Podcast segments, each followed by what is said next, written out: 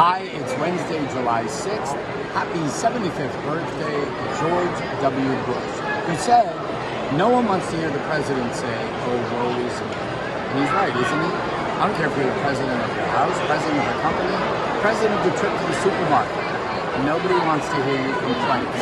There's always someone worse off than you.